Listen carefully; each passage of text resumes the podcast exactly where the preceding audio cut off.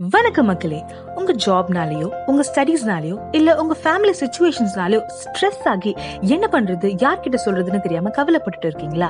ஏசப்பா கிட்ட வாங்க. ஏன்னா அவர் உங்களை விசாரிக்கிறவரானபடியினால் உங்கள் கவலைகள் எல்லாம் அவர் மேல் வைத்து விடுங்க. அப்படின்னு தேவ வசனம் சொல்லுதுங்க. ஆமாங்க ஏசப்பா நம்மள விசாரிக்கிறவரா இருக்காருங்க. அது மட்டும் இல்லாம நம் பாரங்களை எல்லாம் சுமக்க அவர் எப்போதும் ரெடியா இருக்காருங்க. சோ இன்னும் ஏன் நீங்க சுமந்துட்டு இருக்கீங்க? ஏசப்பா கிட்ட வாங்க. நீங்க கேட்டு இருக்கிறது G I radio for by gospel entertainment stay